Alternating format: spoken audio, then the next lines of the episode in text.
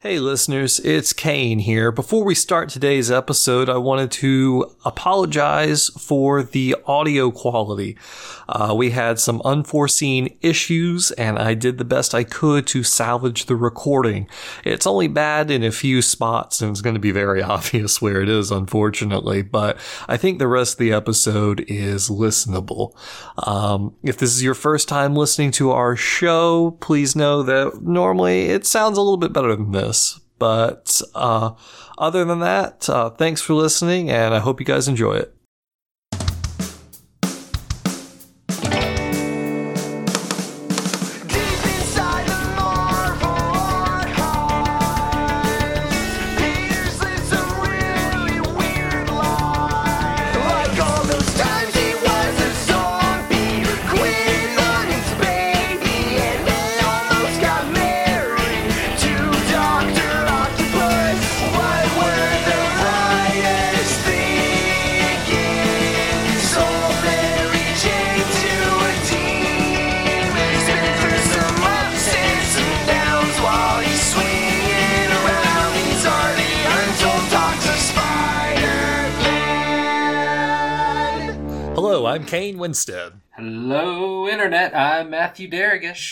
And you're listening to the Untold Talks of Spider Man, where we'll be taking a look at the deep cuts and forgotten stories of the Spider Man library, looking for lost gems and what it truly means to be a Spider Man story.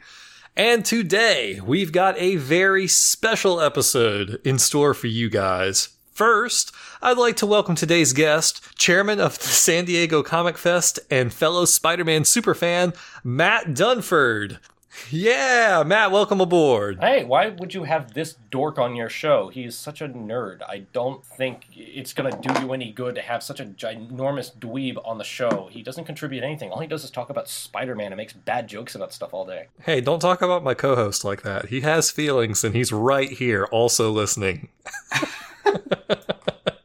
Thank, thank you guys for having me on the show. I'm really happy to talk to fellow Spider nerds and, of course, people who talk about Spider Man all the time. It's like, oh my god, you speak my language?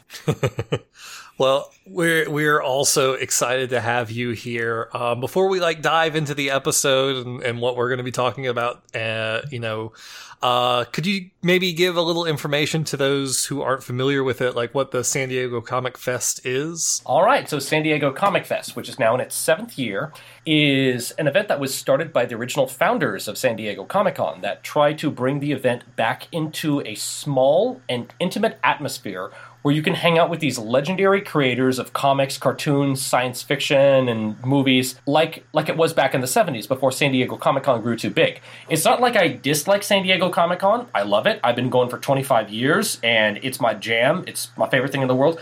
But I understand it's not for everyone. Someone might easily become overwhelmed by the experience if they don't know the ins and outs and all the stuff to do.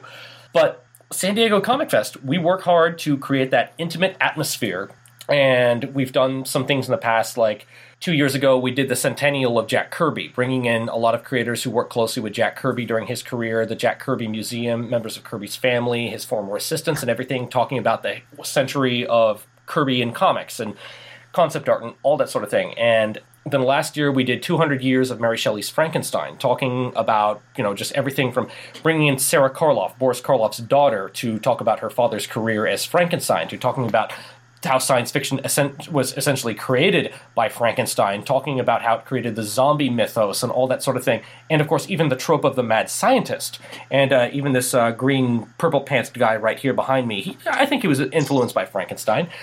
And this year at San Diego Comic Fest, our theme will be 50 years of the moon landing, because if you look back at comics of the 1950s and 1960s, just about everything was space themed.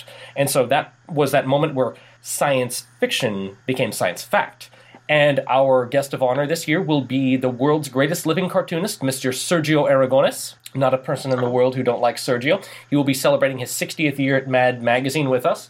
And last year was the year where Forbes called us America's Best Small Convention. So that's pretty high praise, I have to say, because I work hard to make sure that every fan, every guest, every special guest, every vendor has a great time. And as chairman, I always work hard to suit the needs of the community, and I always have to scale back my inner fanboy.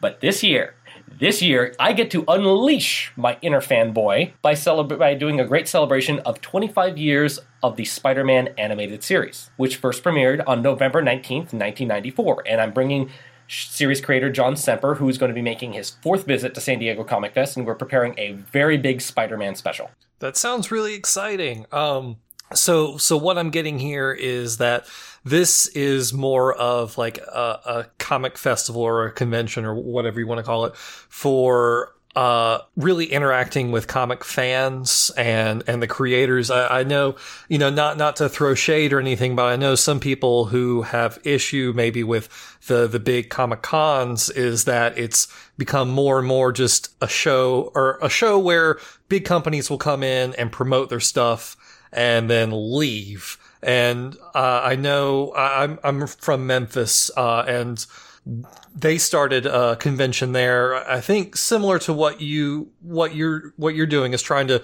bring back kind of like the '70s convention feel, where it's much more you know fan with creator and more one-on-one time. Is is that kind of what what you're? That is uh, definitely a focal point of what we can do because you know uh, it's hard to start up a new convention. So in the first year, San Diego Comic Fest, it's like you know I, I attended as I attended as a just as an attendee, and I wasn't volunteering with the organization. During the first year, it's learning to crawl. Second year, it's taking your baby steps. Third year, I joined as a con- as a volunteer, and I thought to myself, you know, the idea of this convention is great, but the execution is not quite. And then as I joined in, it's learning to walk. And then during the fourth year, that's when it became the convention that it needed to be. And then I said, you know, what? why don't we keep this running? And during the fifth year, that was the year when people were just literally having tears in their eyes, saying, "It's like there's too many good things going on at once." I was like, "What am I going to do? Do I go to the 25th anniversary X Men panel, or do I go to the you know, Jack Kirby Centennial panel?" I said, "Too many good things to do at once." Sounds like a pretty good problem to have. Oh yeah, yeah, definitely. Because there's that there's that problem with small conventions where they struggle to find a theme or get that flow going, and they end up being too boring. Or big conventions offer, you know, like just it's they get things get buried in the mix. So with Comic Fest, it's to keep it grounded and focused with a whole lot of things to do and still something for everyone. And it's because during the first years of Comic Fest, it attracted an older crowd, and so I didn't I didn't like it just being geriatricon. I said, you know, we can do something for the younger crowd too.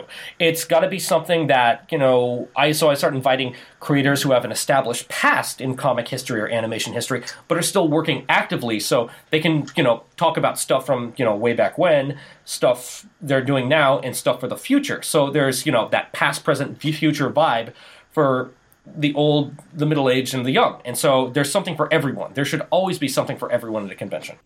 awesome, awesome. I agree. I gotta ask, as someone who used to help run uh, Denver Comic Fest, do you guys uh, give a little bit of love to all the local talent there? Yes, we do. Um, we have a very prolific artist alley, and we'd like to keep it short. Our artist alley tables are only twenty five dollars. Honestly, we would do them for free, but when we did them in the past, people would sign up and not take them. So I think twenty five dollars is just low enough to solidify a commitment, so that you will show up for it. So you know, I you know I always you know give special treatment to all the local stores. I say, do you want to you know do an exhibitor space and so sort of thing because your retailers are your bread and butter of your community. So I am always doing an outreach with local artists, local writers, and of course we bring in scientific guests as well. It's great to see like you know a panel like last year there's a panel with our science fiction guest of honor nancy kress talking to my friend ron who has a phd in regenerative biology talking about the science fiction and science fact of frankenstein.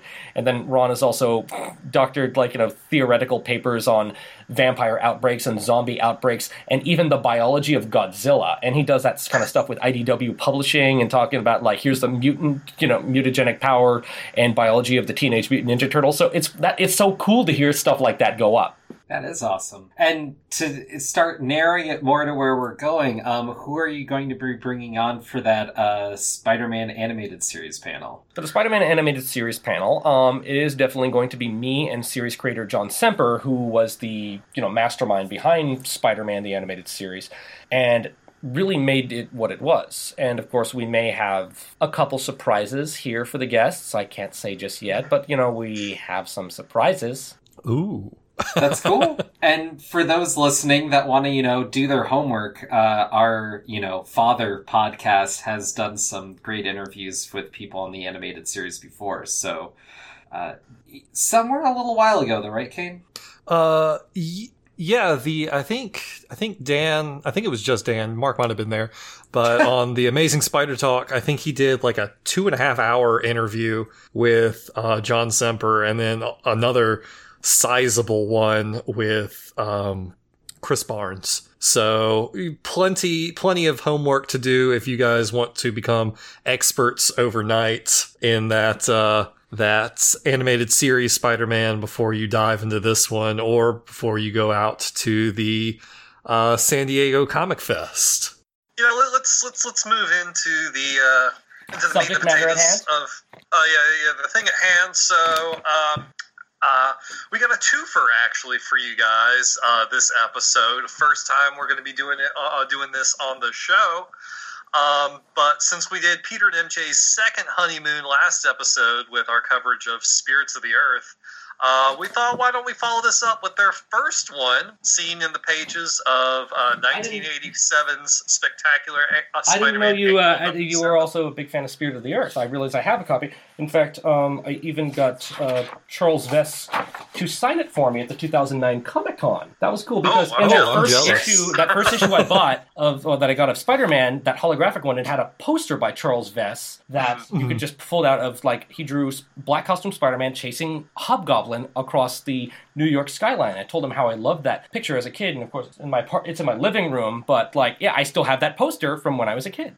Yeah, so I totally gonna forgot. I hunt totally that down, forgot. Spirits of the then. Earth was the first honeymoon. This is a beautiful. This is a So- beautiful story. Yeah, yeah. So second honeymoon in Spirits of the Earth, and then first honeymoon in Peter Parker the Spectacular Spider-Man annual number seven, and then after that, we're going to be jumping in to the animated series in uh, the season five two-parter Return of the Hydro Man, uh, which. Uh, you've got season five, episode seven, which is the first part, and then uh, episode eight, which is the second part, which kind of leads into the biggest cliffhanger of the series, which is technically never resolved. Um, or is it? We will be getting to that. But first, let's talk about this annual. It was is written by Jim Owsley, layouts by Alan Kupperberg, finishing art or finished art rather by Jim Fern and Al Milgrom, colors by Rick Parker, and letters by Jim Salicrup. Uh, just a weird note uh, for a bizarre gag, I, I guess that I am not in on. Everyone decided to credit their middle initial as C in this, so we have like. It, it, I mean, uh, I, I know Al Milgrom's middle initial is L, but we, you know, we have J- James C. Owsley, Alan C. Kupperberg, Jim C. Fern. Like everyone just took the middle initial C for this. I, I don't know.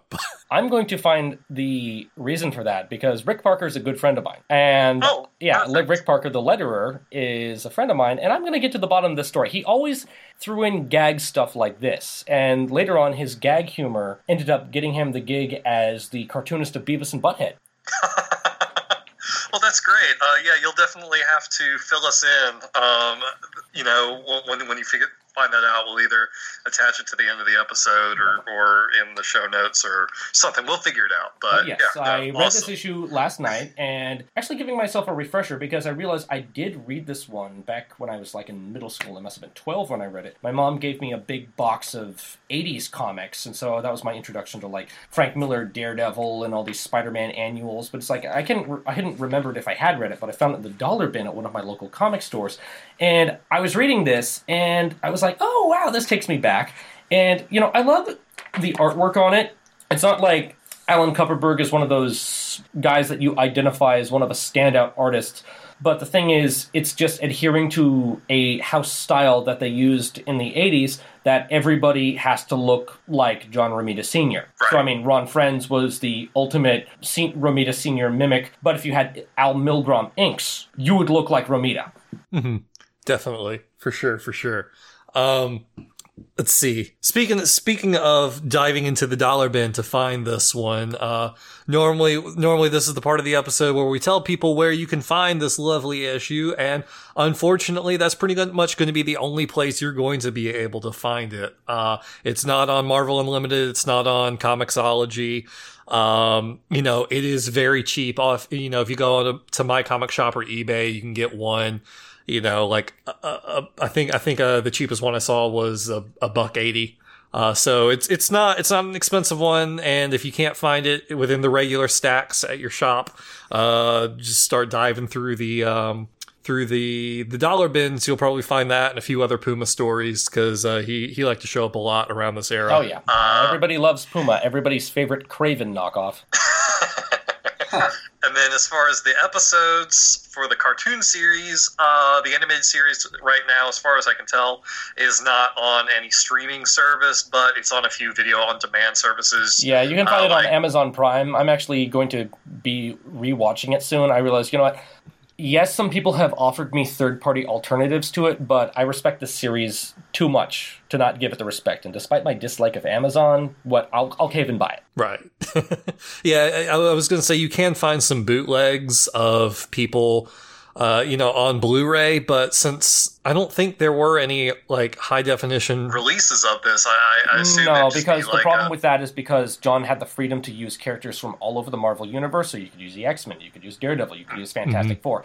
And since those characters have gone on to different production studios owning their licenses, not everyone wants to play along with the use of those characters. So that's Right, why right. there has not been a definitive release except for a few DVD selections over the years in America. I mean, there's complete sets in Europe when those rules don't abide, but in the United States, you got to play a tug of war game with Disney. Right. Which no one ever wants to do. But all right. Uh, uh, my esteemed co-host, you've been uh, uncharacteristically quiet. Is there anything you want to, you know, put in edgewise before we dive into the uh, synopsis for this spectacular episode or issue? put in before the synopsis? Uh, I, can't think of anything. No. Um, I, I actually, I'll change my mind on that. Uh, I, uh, other Matt, I, I don't know. I can't even call you Matt D. I don't know. I don't know how we're gonna handle this. Just call me Dunford. okay. Um, so you said Kraven knockoff. Uh, I did some background on Puma reading just earlier issues with the character because I'd never read Puma before and we're slated to read this. I'm like, I, I should know what's up. I, I should do my homework. So I, I'm going through and reading Puma. I'm getting the sense much more that they wanted kind of a Ra- Ra's al Ghul kind of character for Spider-Man because he comes in pretty early and just shows up to Peter's apartment. He's like, "Hey, I know you're Spider-Man. Here's some money. Let's go fight the Beyonder." And so, he is of course and you can see it in the uh in the like mutton chops on the side he does have the Ra's al Ghul hair and um but you see like per his costume you see those muscles you see the fluff on the side right here you see the right. things around the neck he is Just for those who can't see, he's kind of pointing to the shoulders where there's some nice he uh, is fur. very much a Kraven knockoff. So the entire 1970s, you know, period of, of Spider-Man, which is, you know, I I don't think it's the best period in the world of Spider-Man because it was a period of character knockoffs. Because you tried to take the classic villain tropes that had worked so successfully under the Ditko and Romita regime and tried to invent slightly edgier versions of them. Remember Dr. Vincent Stegron? He was a lizard knockoff. Hydro Man was a Sandman knockoff. around these parts, Stegron is sacred ground. Okay. And you- and then you had the and you had the vulture that looked like Mo. Look, the Kmart of Spider-Man villains is where we live. So So the 1970s was basically just like all knockoff characters, just trying to repeat the success of it. Because like you know, when when I tell people, all right, other than the death of Gwen Stacy, name a significant Spider-Man moment that happened in the 70s. uh, Stegron bringing all the dinosaurs back on Christmas. Uh, but I, you have a point there, but it was a lot of rehash because this is an era where to get to those older comics was basically impossible for most people. So they were literally kind of instructed to find a way to cleverly rehash because most people weren't going back. And- See this issue here in the corner, the little like cornery thingy, the note. Pick up this issue for the backstory. So that was the thing that happened right there. Yeah, it was just it was the era, and you are spot on. Uh, yeah, I don't know. So, um, how do we want to sum up spectacular for Owsley, uh, Kane? Yeah, yeah. I was so before before we jump in, there are two big plot points you really need to have for the like the context behind this. And the first is a really obvious one. It's that Peter Peter and Mary Jane got married. Uh, so you know, or Or or for the Or purposes of this era, they got married. yes. um, and so, and then the second one is is kind of what we've been touching on is the whole backstory of the Puma, who is this like yeah like Kraven kind of looking uh, you know character, but. You know, Owsley really was kind enough to recap all the important bits at the beginning of this comic. Um, and, and Oh, Matt's kind important things like Secret Wars 2? I, you know, I, I, I, we, we, important is very relative on the Untold Talks of Spider-Man. We glazed over the pooping, so there's that. The, for the, I'm sorry, for those who don't know, there's a very famous scene where Spider-Man has to teach the Beyonder how to poop because it's his first time in true corporeal form, and Mind you, I own a $100 collected edition of Secret Wars 2. was it worth it? Mm. This is the pain of being a completionist. it was worth it to have that check in the box. I use it as Um, an example of everything it shouldn't be. The, the first time is right now. It finally came in handy. there we go. There, y- yeah, exactly. All right. Okay. So, um, so th- this this issue starts out with like like we've been saying, Peter and MJ uh leaving for uh, well, it starts out with a, a recap about the Puma and the Puma kind of learning from his uncle that Puma has some sort of honor debt to Spider-Man for his assistance with the Beyonder because this was apparently Puma's sacred task was to protect the tribe uh, because he's a Native American from uh, from the Beyonder, and because Spider-Man assisted him in this, Puma owes a debt that has remained unpaid to Spider-Man.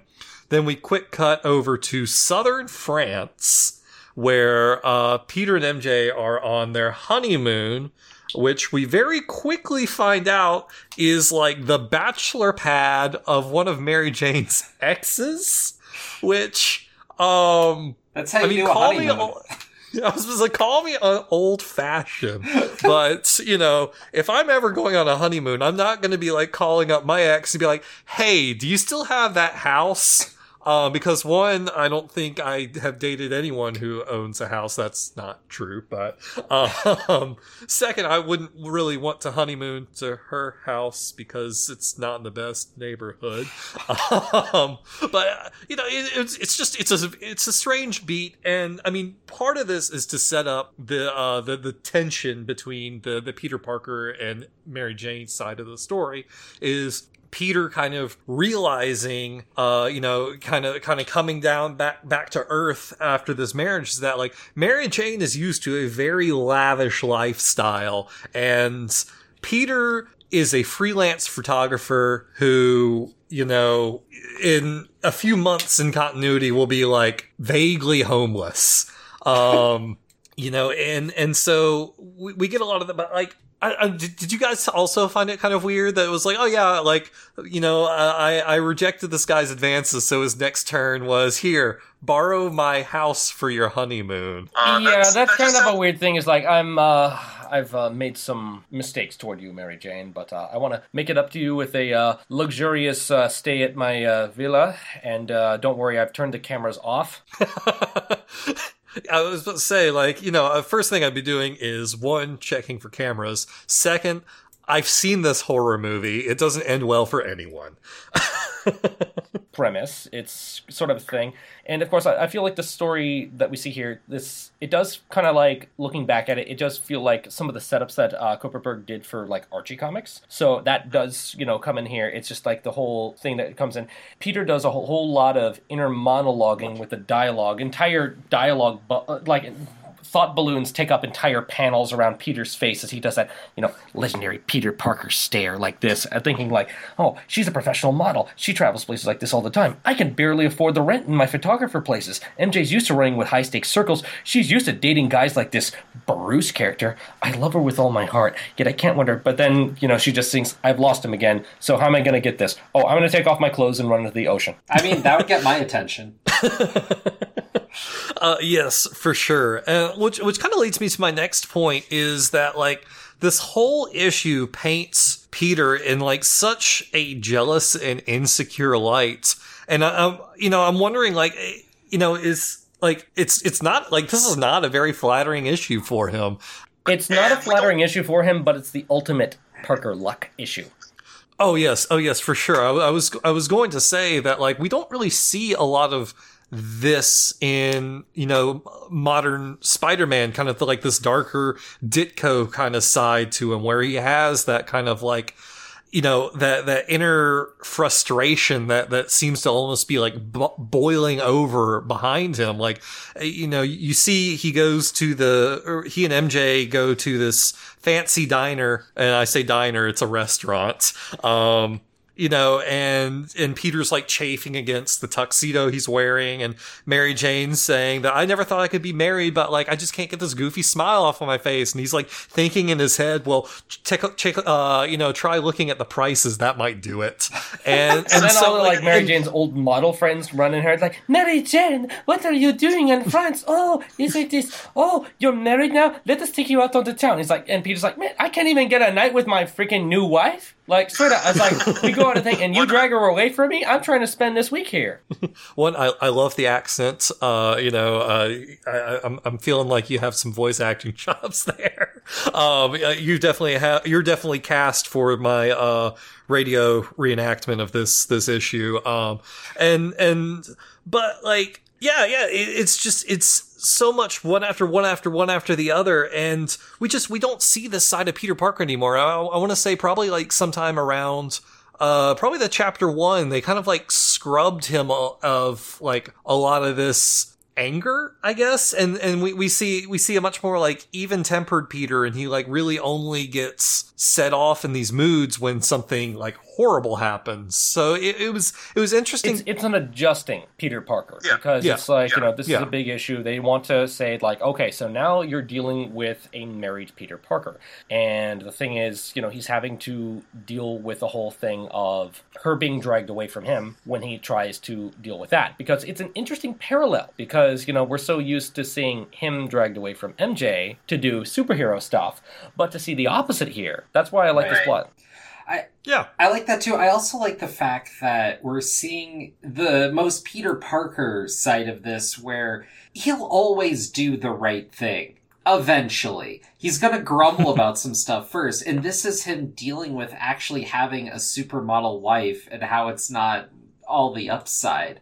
Eh, Dealing with that to me, I it felt somewhat interesting because you don't normally see him dealing with that fact. You normally just have this beautiful wife at home and everything's usually relatively okay or super high dramatic. But here, Mary Jane's trying to tone down the drama, but he's dealing with some rational emotions. And the fact that he's mostly uncomfortable with himself for the fact that he's not pulling in the money that he needs to be doing and realizing he has to be responsible for kind of a family now, which should have been something of growing up, but I feel like the comic kind of muddles that message. Right. And that's that's a very interesting point that you bring up because like so many people like when they talk about the the Peter and Mary Jane like what or marriage they say, well, you know, how is he supposed to be the everyman if he's like dating this like gorgeous supermodel like the like how is that everyman? And I think this is a good example You example. realize of it comes is- with some problems. yeah, exactly. When Like, you date a beautiful it's- woman, trust me, it comes with problems. It just seeing what Peter is dealing with here, dealing with sleazebags, and you see him just like with this like like fingers against his head with this dealing with this creep as Mary Jane like smiles shyly. It's like and he's Peter's like, I just want to sock you in the face, go away, leave me and my wife alone. it's like you you can just see his anger and his frustration and wanting to lash out on things. Mm-hmm. Oh yeah, I mean it, it's it's it's like we said, like it, it, it persists throughout the comic, and I, I think I think for for the better. Uh, I, I think I think this is again like a, an interesting uh, aspect of the story. We we might not necessarily see that often, um, but you know a- after we've kind of like established that beat, we we move on to the Spider-Man-y part of the story where we've got uh, Thomas Firestone, aka the uh, the Puma, who you know realizes you know uh, the behest of his uncle needs to make some sort of amends with Spider-Man. He he sets up this job for Spider-Man and and this this job offer where he's you know he said my my people have who are definitely not the League of Assassins or anything, but they seem to have unlimited amounts of surveillance and like science know-how and whatever have ascertained that you are a frustrated physicist and we, we're willing to offer you a job of $80,000 or yeah, yeah, $80,000 a year. Uh, you know, you have to work with me. We can be Puma and Spider-Man. Uh, you know, you can decline any mission that you don't feel comfortable with doing, blah, blah, blah, blah, blah. And, and then so that, that's kind of the, the, the second layer on this comic is Spider-Man kind of like and and Peter kind of wrestling with, well, do I take this job? Because something doesn't quite feel right with this, but it'd be good money and like you know, and you know, will I be uh, the kind of person that can provi- provide the life Mary Jane you know deserves if I don't take this job? And and I felt like this this side of the story kind of fell a little flatter to me than than the the um, drama I guess with between with Peter's inner turmoil I felt was stronger than this you know a Puma Spider Man kind of tiff. What, what what did you guys think? Um, yeah, I did like the inner turmoil that you do see with Peter here. He's saying like, I don't want to have to get in bed with this guy, but Well, I want to be able to have a good job and provide for Mary Jane because I'm having to deal with sleazy guys all night, and so that just makes me. It's making him more competitive. That he does want to, you know, fight for her and get like, you know, to be a little more equal ground because he does want to be the breadwinner. And I mean, it's kind of hard to compete with a supermodel, but you do see him as a legitimate motivator for that. And so it's like, fine, I'll play your game. I, I like the idea of the setup for it. The problem is is that the Puma's supposed to be making nice with Spider-Man, and basically all Spider-Man's supposed to go steal a bauble, a MacGuffin, a McDoodle, whatever. Fabergé egg, I think it was. Yeah, a literal Fabergé egg, right? And things go awry mostly because the Puma kind of sets him up to fail by giving him kind of odd information, isn't working with how Spider-Man would operate, not realizing that Spider-Man can like climb walls, so when he's stealing stuff, he might not go a more uh, certain route. I- The the whole thing just seems odd to me because there's no nefarious thing here. It's just they're not working together well. But Spider-Man gives up on this so that he can go work with J. Jonah Jameson again. Like it, it just feels like he put in a little more effort for the to, to do right by Mary Jane, which is set up. Yeah, Right. I mean, th- you'll, you'll find that there's that ever that ever responding trope in the Spider-Man universe that just goes for that. Will Peter like, okay, I work as a photographer, but I have a chemical engineering degree, so it's like I'm gonna get set up as a scientist for a while and fall back to photography, and then I become a scientist for a while and I fall back to photography, and it's back and forth, back and forth, over and over again. It's the it follows that whole trope that um, Julius Schwartz uh, of DC Comics once said. The key to writing superheroes is this: create the illusion of change without anything ever changing. Mm-hmm. Yeah, yeah, for for sure. Um, Do you have anything else on this issue, Kate? Yeah, no, no. I was, I was gonna say, you know, we we take it to the end, and you know, like like uh, our our esteemed guest said, you know, we we have the illusion of change, like the illusion that like Peter might consider this, and then but then he kind of realizes that he has to do this on his own. He realizes that the Puma set him up, uh, you know, and. You know, he has this this great kind of like angry rant You know, but he kind of realizes he's just as good as anyone else. Yeah. And so it's make it- Peter. It's Peter finding his balls here. But the thing is, what stands out for me the most is just you know, is this a story of Parker luck? Saying like, okay, he gives me the costume. I've got the webbing. Ah, the webbing's weak. I got to make my own. Oh wait, oops! I accidentally made acid webbing. And that moment that when I was reading this issue last night, I was like, okay, you got this, you got this, ah, ha, ha, you got this. All right, gonna get away. And say, you got the egg. Oh, oh, it fell. Oh, got webbed it. I'm like, oh, Pete, no, no, no, no. And the acid webbing destroyed the Fabergé egg. B- but then like later it was drawn it seemed to be fine but you know but but yes yes the the dialogue informs us that the egg has been completely destroyed or at least defaced uh to the point where it's you know junk uh because the the antiquity has been ruined. Um but you know it, and it, you know it ends with the the kind of the debt settled with uh you know Puma agreeing that he'll you know respect Peter and remove all of the information he has on, on him and stop kind of like popping up in his life. You know, whether or not this actually comes to fruition or not is to be determined in later issues. But, you know, for now, everything seems to be square and we, you know, we, we finish out in this, this little one and done annual. So, uh, yeah, yeah, yeah. So that, that's, that's, that's my final, final notes on that one. Did you guys have anything else you wanted to say before we move on to the, uh, animated? Uh, no, I just thought it was a very fun Parker Luck story and really just, you know, hits the right notes. It's not the most memorable story in the world, but I certainly enjoyed it. It had good story beats. It had, you know, some good things. And it had Peter coming out in the end after, you know, realizing internal struggle because, you know, he realized I've got my shortcomings, but I can get over them. And that's what makes you a hero. At the end of at the end of the day, it's a Peter Parker story, not a Spider-Man story. Well, it is a Peter Parker spectacular sp- story. yeah, uh, there you go. There you go. How, how about you? How about you, Matt, the co-host?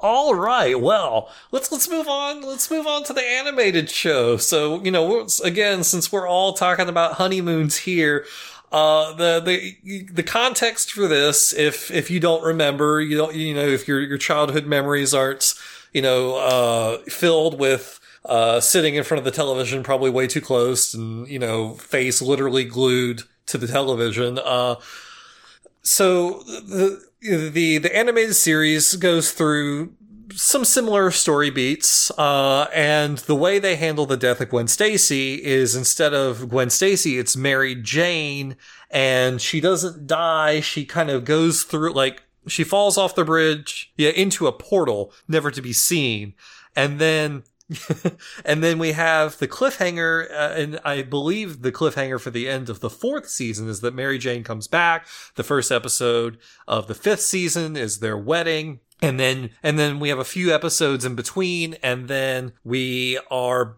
to their honeymoon. Yeah. So the cool thing there is what I love about the Spider-Man animated series is it took classic Spider-Man stories that weren't really very good and it made them a lot more exciting. Like when you read Secret Wars, I'd waited all my life to read Secret Wars, then I read it as an adult, and then Secret Wars sucked, but it was so awesome on the show. The Spider-Man show made Secret Wars great. Um, when you read The Wedding of Spider-Man, it's really nothing special. It's a wedding. But on the cartoon, they get like ambushed by like, you know, the giant kingpin Spider Slayer and Harry Osborn as the Green Goblin threatening to marry Mary Jane and like Black Cat shows up. It's it's a throwdown at your Right, wedding. yeah. It's awesome. It's like it was so much cooler than anything they did on the show. So it was just like take these classic stories and make them cooler, make you actually want to buy the action figures and recreate these things and make these sort of battles fight out. That was the coolest thing about it. Anyway, how the episode begins of the honeymoon is Peter and MJ are going up to Niagara Falls and they're taking that busted ass old van and he's like, Peter, are you sure we're gonna make the uh we're gonna make the ship? It's like, oh yeah, Mary Jane, we're we're gonna get make on the boat. I know we're running late, and so they get there, and it's like, oh no, Peter, it's already it's already too late, and it's like, don't worry, MJ, I got this, and he like grabs her, grabs the suitcase, and just high leaps it, and like boom, jumps it, and then all of a sudden just lands on the boat, and then you see the dark silhouette of a mysterious figure emerge from the water. It is none other than Maury Bench, or Maury, Be- Maury Bench, Maury Beck. Uh, was he Beck or Bench? Maury Bench. I think it was bench. It Maury was- Bench, yeah, it was one of those things. It was kind of an unfamiliar last name, Maury Bench. And the Hydro Man emerges, and then he just like water splashes Peter. He's like, "Get away from her!" He's like, "Maury, what did you do to my husband?" He's like, "Husband." I'm loving this dramatic reenactment of uh, of of the cartoon because, like, I mean, I, I just watched it today, and it's, I mean, beat for beat. It's uncanny. I haven't seen it in over twenty years. like even the one-liners. Um, yeah. So so we get the return of Hydro Man, who also has, you know, he he he did not die, but he dissolved in front of them, and they Yeah, never and saw him so again. the the key strength of the Spider-Man cartoon, John Semper has always told me, it's not Spider-Man. It may be called Spider-Man, but it's the Peter Parker show. And as we talked about earlier, um, starting in 1994, the Fox network started instilling some strong restrictions on the network. In fact, they could not even say the word death or dead on Spider-Man. so Spider-Man actually was not allowed to hit anyone with his fists. So Right. John used Shoulder this as a strong as a strong story po- storytelling right storytelling point. He wanted to show how smart Spider-Man was and that he could solve he could find ways to defeat his enemies without using his fists. And I thought that's a very admirable trait in the writing, and so that stands out from Spider-Man. So how Spider-Man beat initially, um, you, Hydro Man was he chases Mary Jane inland into into the into the center of New York City. And then Spider-Man realizes that I mean he's not he's getting weaker as this happens, and he's it's like you're evaporating. Now you need to move back closer to the water, or else you're going to die. And he uses this opportunity to try to attack Spider-Man. Just tries to attack him, misses, and boom, and just evaporates. Right. So then Yeah, and then, and then and then he's not seen again until and he's not until seen this, again until this episode. And it's like, wait, wait, we thought you died. And so there's some uh, mystery here. So anyway, what happens is Hydro Man takes Mary Jane and just like, just, just like you know, whisks her away into the water. And like, where is she? What happened? And in earlier episodes, Mary Jane, when Peter asked Mary Jane about, like, you know, where have you been all this time before you finally came back? Mary Jane is back, but she talks about, like, having these visions. There's, like, a pirate ship. There's a man who says you can't go home. And then, so later in this episode, Peter starts following these clues. It's like, all right, so Mary Jane's jealous ex boyfriend, Maury, is back in this episode, and I need to find what is going on here? And so Peter starts following these mysterious clues. He does the, he does this detective work. He says like, okay, she said something about a pirate ship, and he goes to the restaurant on on on the docks that's shaped like a pirate ship. It's like, hey, do you know this girl? Oh yes, she came in soaking wet. I told her you can't go home. We have to get you a change of clothes. And then Peter follows these clues one by one, and eventually, like leading him into this. Mary Jane said something about a toy store, and he looks for the nearby toy store and finds that it's like an outpost for spider slayers because I mean they have to uh, make some. Uh, Yeah, why not? might make some, why not? And so he goes in, and as far as they identify him, Spider Man is here, we gotta get. But then he finds this underground railway that just takes him into a laboratory. So Right. the hunt is finally completed. And he finds Mary Jane. He finds Maury, and saying, "It's like, no, no, you were Mary Jane. Don't you realize you were made for me? I wasn't made for you. I'm my own woman. No, you were literally made for me. It's like, Maury, you've lost your mind." And at that point, that's where we get a familiar face come in. No, Spider Man, she was made for him. Who the hell are you? My name is Dr. Miles Warren. And of course, if you were a child of the 90s reading Spider Man comics, you knew You who knew Miles Warren was. was. Because I'm a child of the 90s and I love the Clone Saga. Miles Warren, who of course was the Jackal, and then it's revealed Mary Jane is a clone that was brought back with Hydro Man like power. Right. Right. And I'm like, you done flipped the Clone Saga on its goddamn head.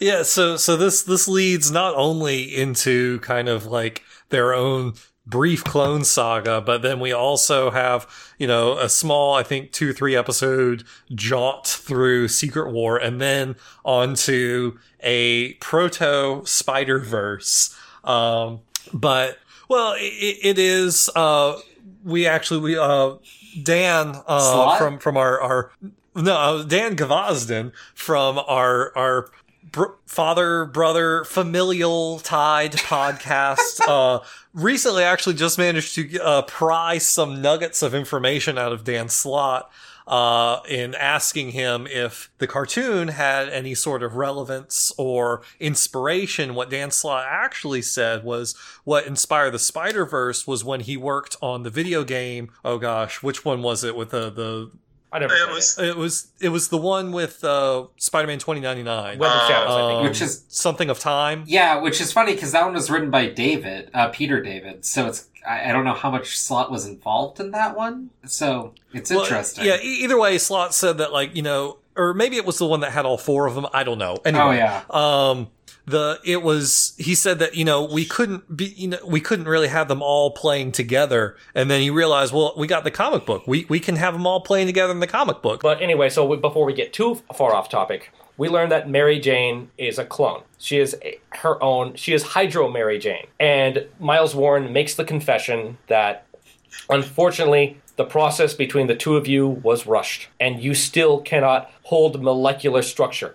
You are both going to die. And like Hydro Man's like, no, no, she has to be with me. She has to be with me. It's going to happen. And then the thing is, they both just start evaporating. And then there's this like horrible moment as Miles Warren hits the self destruct thing. He's like, no, Moran, get back here. You have to fix her. You have to fix her. And Hydro Man's gone. And then Mary Jane is just like crying these tears that absorb into her own flesh and that she's just becoming this water form. Like no like peter stop. I'm going i'm going no no you're not you're not. And he's just so desperate and he's just like grabbing at her and just trying to hold on it's like and she says this heartbreaking thing. But if anything is anything of me is like the real mary jane i know that she loves peter parker more than anything in this world.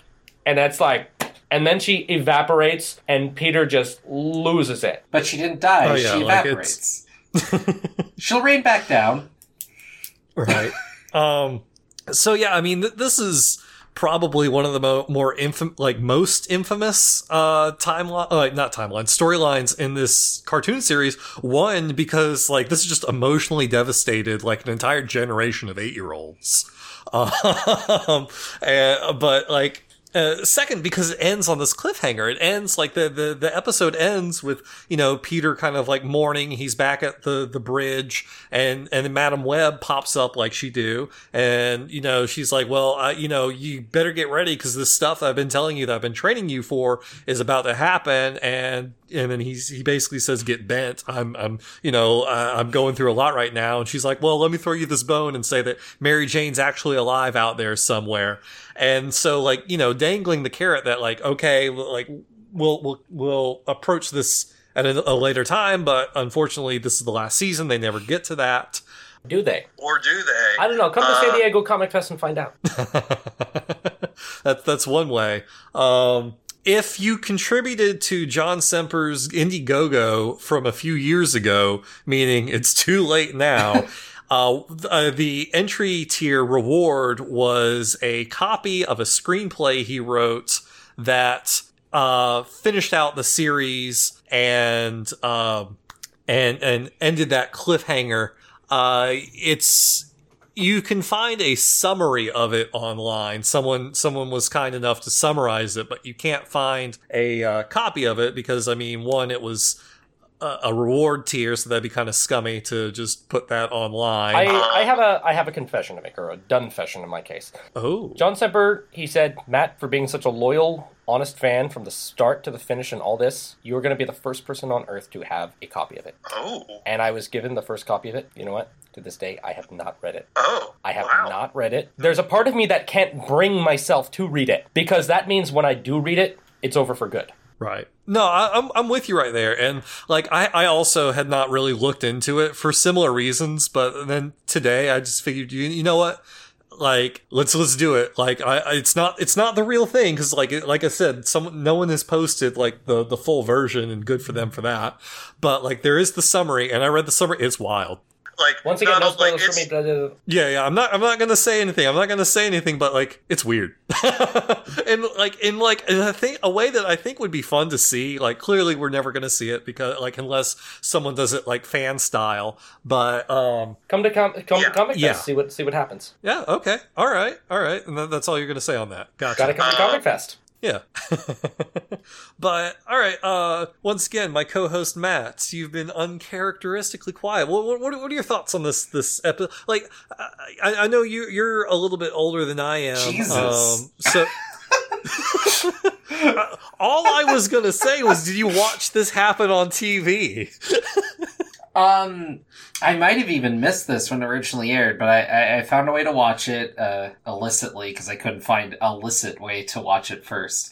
Uh, but um, I, don't know. Going through it, it, it was a stark reminder of in my more edgy, you know, God, was it even middle school at that point? I don't know what year it lined up to, but uh, Ninety-seven. I don't want to do the math, but yeah, I I don't know. It, going back to it, it just reminded me of everything I didn't like about the cartoon m- more so, which was just the endless shouting of Mary Jane, which is burned into my mind, uh, which we covered uh, recently with a Doc Ock uh, issue that we talked about.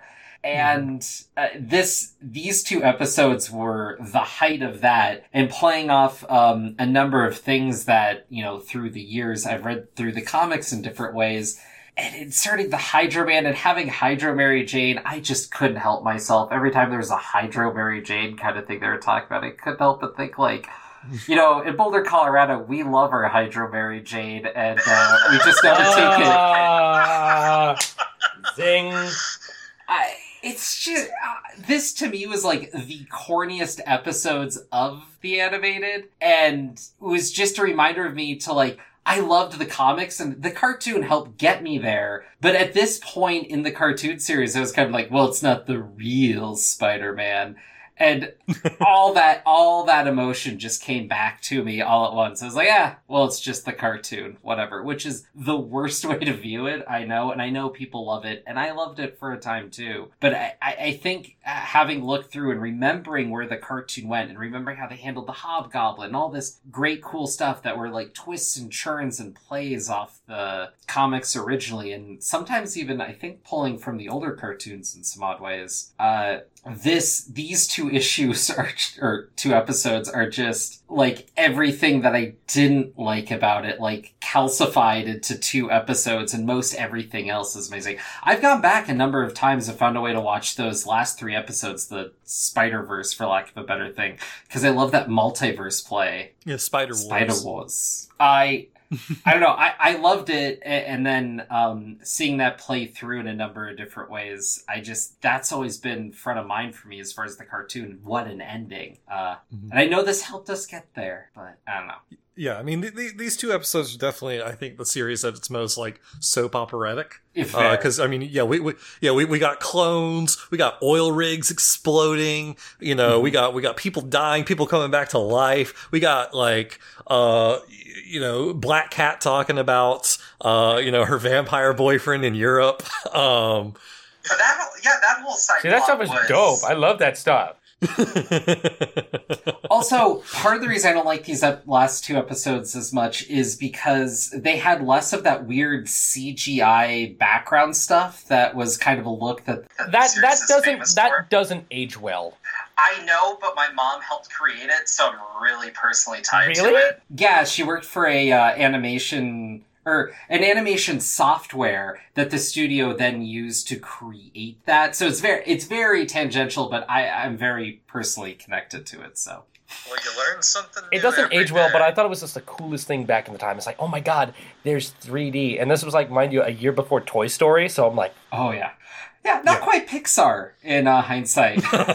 quite, but you know, they did a whole lot of research to make sure that the New York cityscapes were up to uh, up to the standard on things, and that they were accurate. But I mean, before And that the obviously. web's actually connected to something when he was swinging, right? Like they're Yes. supposed to vaguely at least be somewhere. Oh yeah, yeah.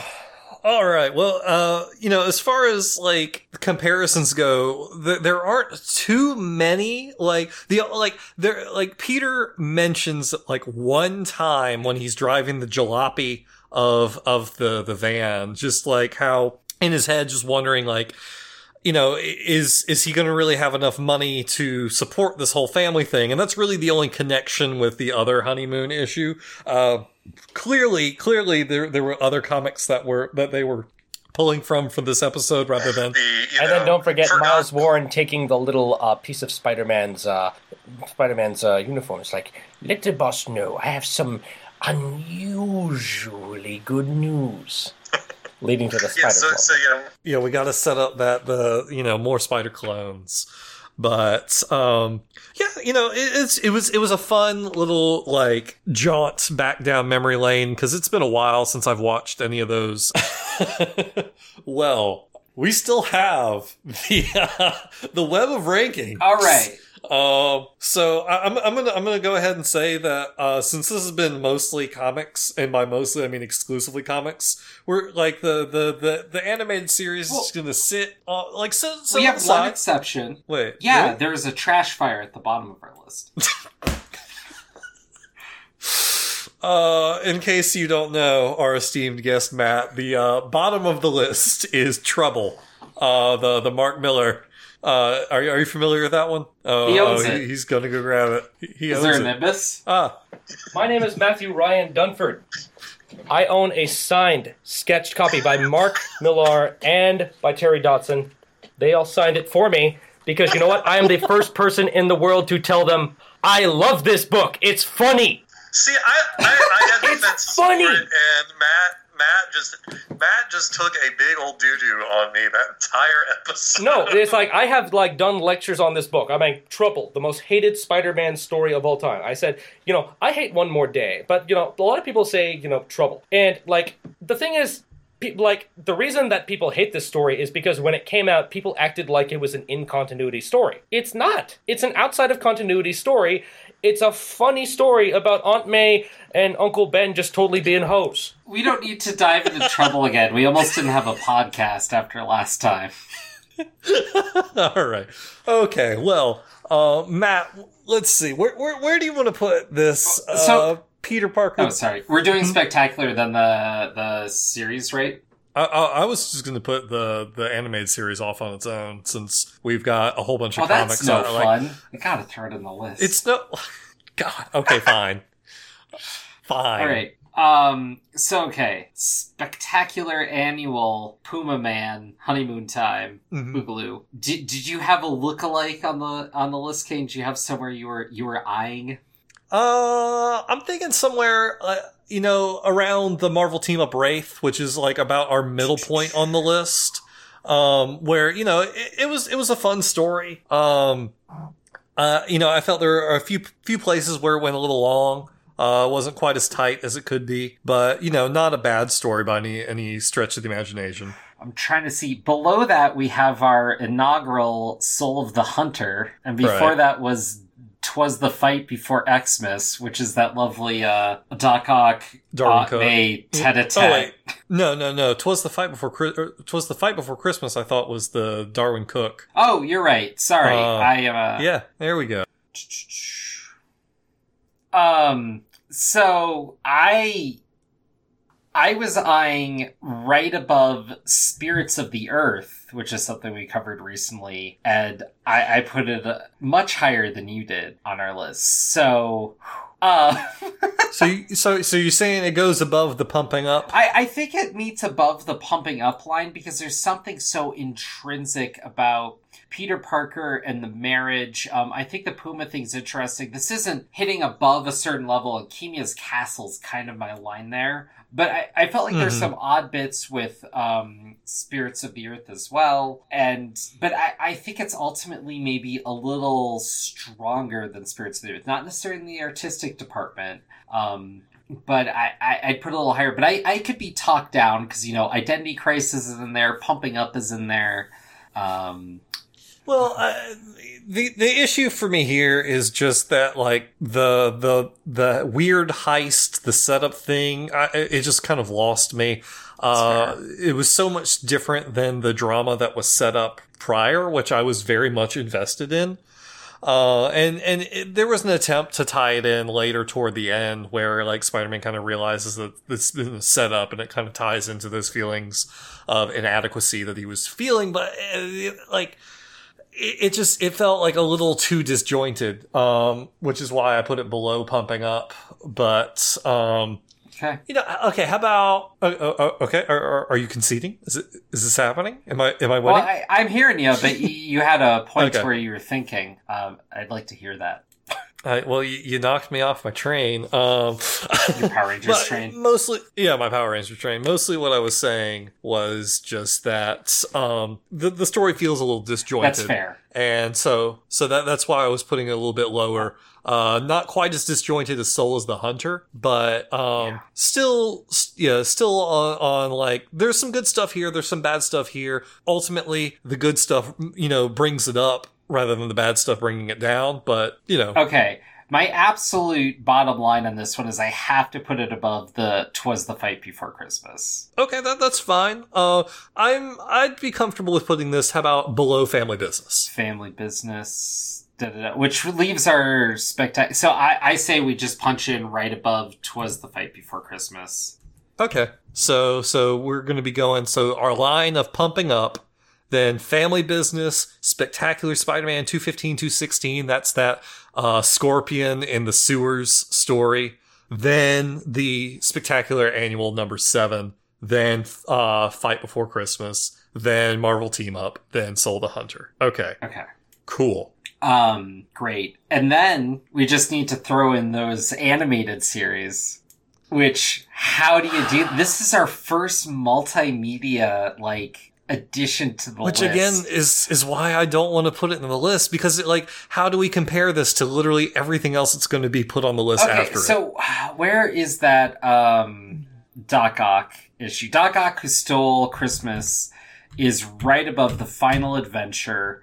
Um, I'm putting, I'd want to put it around there somewhere because of that Mary Jane, uh, aspect. That, that's fine. That's that's fine. Yeah, like I, I I'm I'm down with putting it th- uh, down there. Like uh uh you know, at the end of the day, the water clone thing was a weird way to like inject drama. But it is clever. Um, it's super clever, and it's an interesting way to deal Hmm. and add drama to something that you thought was almost resolved at that point. Right. Um, I'm trying to think. That web of Spider-Man 89 was, which is right above the Doc Ock who stole Xmas, Mhm. um, was that other um, guest spot we did, and um, w- was dealing with the heroics of Spider-Man. I'd be willing to punch it even above that one. Um, basically, I, I'm easily willing to talk up the animated series episodes up till right below Soul of the Hunter. Then I need a little more, Mhm. a little more chutzpah. I don't know what you're thinking. So I guess that also officially opens up the animated series for us to start Oh, I mean, covering. th- we have some multimedia stuff we discussed before, obviously, that we wanted to cover, and I think uh, there's some interesting Mhm. stuff there. Um, obviously, yeah. So when are we going to do the CBS TV movies? uh, soon. Also, there's some audio recording stuff. Like, we have some stuff that we want to cover that's offbeat, and obviously, we can't cover any of the major movies or um, other things, but. I, I feel there's some interesting ground to cover about Spider-Man as outside of the comics that is not as discussed. right. Okay. Yeah. Perfect. What are we covering next time, Kane? That It's cool. It's cool. It's cool. All right. So, um, anyway, like I was saying, uh, we, you know, we've got this, we've, we've been doing this, uh, late eighties, early nineties kind of thing for us for the start of the year. And there's this really great Doc Ock story I've been wanting to cover for a while. Uh, and since this issue, uh, deals with kind of the fallout of Secret Wars 2, this one deals with the fallout of Secret War 1, and that's Web of Spider-Man number 4 and number 5 uh, which is a, just a great Doc Ock story. So, uh, and, um, you know, we, we just did that Doc Ock story for the Christmas thing, but I think this is a much better kind of like example of a great Doc Ock story that's just a little, a little bit different. So that's Web of Spider-Man 4 and 5. Um, this, this one was, I didn't write who wrote it, so I don't know off the top of my head, but, um, yeah, it's just a great early Web of Spider-Man arc. It's it'll be a lot of fun to to go over. So that's it. yeah, Matt. What? Have you heard the good word about Patreon? Link in bio. yeah. So uh, thank you everyone for listening. Uh, if you haven't, please feel free to just subscribe and leave a review for the show. It helps others find us. And, uh, you know, we also, as Matt said, have a lovely Patreon that we share with the amazing Spider Talk, which means for one Patreon donation of a mere $3.99 a month, you get bonus content from not one, but two of your favorite Spider Man themed podcasts. Uh, you'll hear the amazing Spider Talks, amazing Spider Man reviews of uh, the amazing Spider Man books as they come out. And then you'll hear me and Matthew Darragish be absolute insane and review every single other Spider-Man book and Spider-Man adjacent book that comes out this month because we just we just love Spider-Man and we just can't stop talking about him apparently. Uh, if if that's not enough to wet your whistle, we also have a $10 a month tier which twice a year will net you nice, perfectly like just just great uh, commissioned artwork from Spider-Man artists you know and love. Um, uh, we just got the prints from Uh, completely brain farted on his name. Uh, Steve Lieber. Yeah, Steve Lieber. Yeah, the Prince with the Steve Lieber, and they look fantastic. Um, so all do I what? Superior Foes is my bay. Oh yeah, yeah, it's everyone's bay. um, so yeah, so so that that Patreon cl- uh, uh Patreon was thanks That's how you give us money for stuff, and then to keep the show on the air. Anyway, anyway, special thanks to the Ellie Badge for providing our theme song. If you want to listen to more from them, check out the show notes for links. And we want to s- extend another special thanks to our guests. Uh, Matt, uh, if our viewers have, have listened to you and they're, they're interested in following you on social media or following the San Diego, uh, Comic Fest, where, where can they find you? Well, where can you find me? Well, you can always find me on Facebook at just Matt Dunford, M A T T D U N F O R D. You can find me at Instagram at Matt Dunford, all one word. You can find me at Twitter at Matt Dunford, all one word. Um, basically, I show up at every single comic convention and every event, every sort of thing. And you can also find out about um, San Diego Comic Fest at our Facebook page, which is just San Diego Comic Fest, four words. Or you can find us on Twitter at SD Comic Fest or Instagram at SD Comic Fest. Join us uh, this year at the event. It will be March 7th through the 10th in San Diego, California. So if you like a comic convention experience with a lot of legendary comic creators, and of course, if you're a very big Spider Man fan and big fan of the animated series like I am, you're going to have a phenomenal time. Um, just a reminder that you know Forbes called us America's best small convention, so we're uh, really playing that up. I'm working very hard to cultivate a great environment, and know that I do this. And after you, you've heard me talk for the past two hours, trust me, I do this because I love it. so. I hope you join us and uh, you know check out more at www.sdcomicfest.org and I hope to you know see you there. he also does a great reenactment of you know the the uh, Spider-Man cartoons, uh, voices and everything. Fantastic. All right, if you want to follow our show, you can always follow us on Twitter at Untold Talks SPMN. You can find us on Facebook. Untold uh, Untold Talks is Spider-Man. Uh, you can email the show, untoldtalksspiderman at gmail.com, or you can just follow me on Twitter. Don't know why, but you can if you really want to, at Kane Writes. That's W-R-I-T-E-S. How about you, Mr. Darrigish? you can follow me at magicalmat42 on Twitter to get the latest in weird hot takes on comics and or other things. And until Matt Dunford evaporates into the heavens above, make mine untold.